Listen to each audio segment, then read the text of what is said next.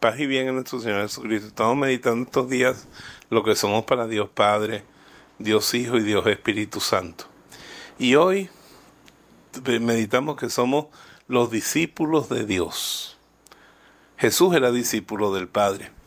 Él dice, yo no hago nada si no lo hago como lo veo hacer a mi Padre. Nosotros también debemos ser discípulos del Padre, ver su amor en la creación, ver su amor en la vida. Y Jesús dice, el Evangelio, para ser discípulos llamó a los que él quiso. Y a ti a mí nos llamó. ¿Y para qué nos llamó? Primero, para estar con él. Un discípulo lo primero que hace, como María de Betania, es sentarse a los pies de Jesús, a escucharlo. Y después de estar con él, de agarrar su doctrina, su forma de pensar, su ser, para enviarnos en su nombre. Somos sus discípulos. Para poder ser apóstoles primero tenemos que ser discípulos.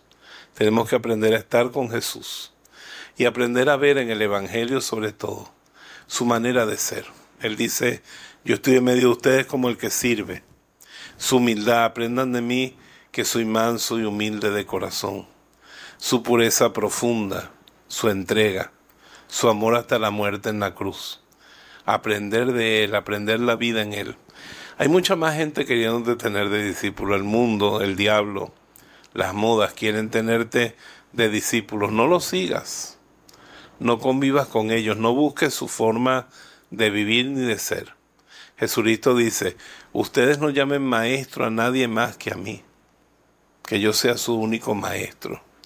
No aceptes como maestro a nadie más, sino a Jesús. Admira e imita a los demás discípulos, Juan Pablo II, José Gregorio Hernández, la Virgen María, en tanto en cuanto imitan a Jesús. Como decía San Pablo, sean imitadores míos como yo lo soy de Cristo. Eso está en la Biblia. Pero que tu, tu objetivo sea ser como Jesús. San Francisco de Asís, tengo la mala eh, razón de decirle a los franciscanos que no fundó a los franciscanos. Él nunca quiso que lo siguieran a él. Él siguió a Jesús y puede llamarse franciscano de verdad el que sigue a Jesús como lo sigue San Francisco. Caminar sobre sus huellas. Ser su discípulo significa aprender a caminar sobre las huellas de Jesús. Eso es ser discípulo y todos los santos lo han sido y lo son. Y tú y yo estamos llamados también a ser santos y a ser discípulos de Jesucristo, discípulos de Dios. Te bendigo en el nombre del Padre, del Hijo y del Espíritu Santo. Amén. Si este mensaje ha bendecido tu vida, suscríbete a nuestro canal, haz clic en el botón me gusta y activa las notificaciones.